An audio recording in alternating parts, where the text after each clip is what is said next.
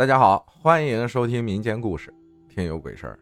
妈妈走了以后，你好阿浩，我正在听着你的故事，我想讲一下我的经历。二零一三年，我母亲因病去世，那年我十九岁。事情就是发生在我妈妈过世后的一个月。每次回家，感觉空空的，特别想哭，想妈妈。自己在家的时候，总是感觉有妈妈的身影。在这期间，晚上总会做梦，梦见妈妈背对着我，一转身很吓人的那种，掐着我的脖子，说什么我也忘了。持续两天晚上都做梦，很吓人。说来也怪，我父亲的工作是干一天休息一天的那种，父亲上班时晚上就我自己在家住。有时候也在想，那是我亲妈，能吓唬我吗？但是真的很奇怪，怪到我爸在家啥事没有，我自己在家就有事儿。比如有一晚，我爸正常上班，我自己在家玩玩手机，突然停电了，就是那种咔一下没电，屋子里很黑。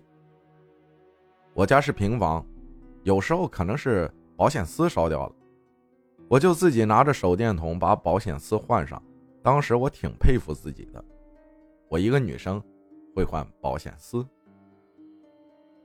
晚上得七点多了，我突然耳朵响，到最后是整个脑袋响，嗡嗡的那种，脑袋沉沉的直迷糊，我就赶紧去我房间里躺会儿，然后就记得中途给手机充电，我也不知道为什么要给手机充电，之后。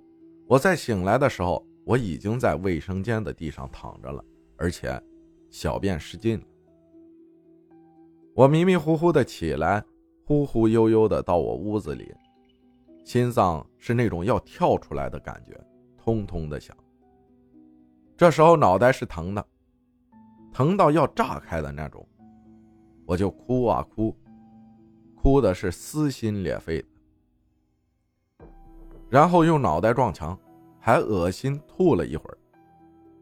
自我感觉好一点的时候，我给我爸打的电话。这时候我说不出来啥，就是哭。我爸一听我大半夜打电话，呜呜的哭，他也就赶紧回来了，送我去的医院。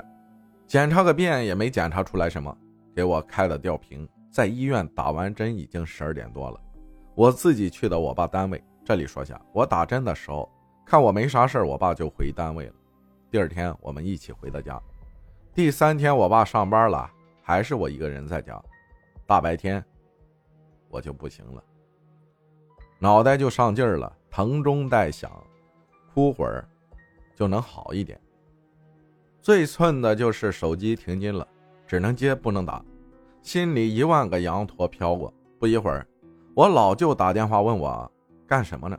我就哭着说：“赶紧给我爸打电话，让他回家，我快要疼死了。”我爸一回家，我就跟好人一样。从这儿以后，我就跟我爸上下班。我爸同事说：“去看看去吧，孩子总这样也不行啊。”随后去看了，也说了一些。我爸回家给送的。好一段时间，我一大姑娘也不能总跟我爸上下班，而且我爸都是男同事，不方便。虽然我是住在宿舍。但是也不行。就这样，我又回家住。头几天没啥事儿，晚上我把所有的灯都打开了，就我屋子里没有打开。通过门窗，屋里有亮光。就这样，我睡了几天安稳的觉，也没有做过梦。前头这些都是小插曲，接下来要说的才是最吓人的。晚上要睡了，灯都打开了。一会儿我就睡着了，突然感觉有人压我的脚，还不是压身上的那种，猛地一哆嗦。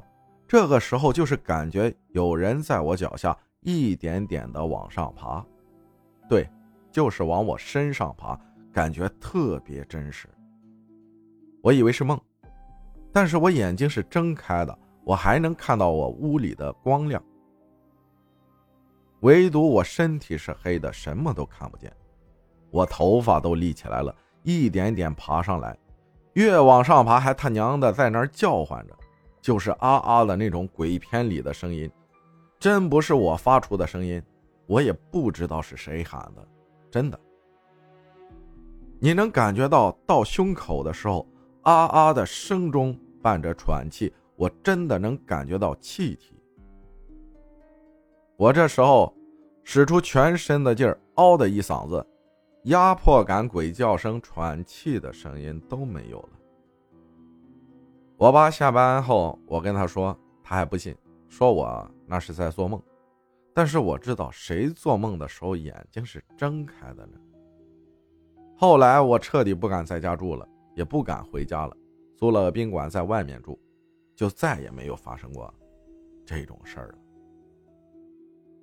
感谢小太阳分享的故事，谢谢大家的收听，我是阿浩，咱们下期再见。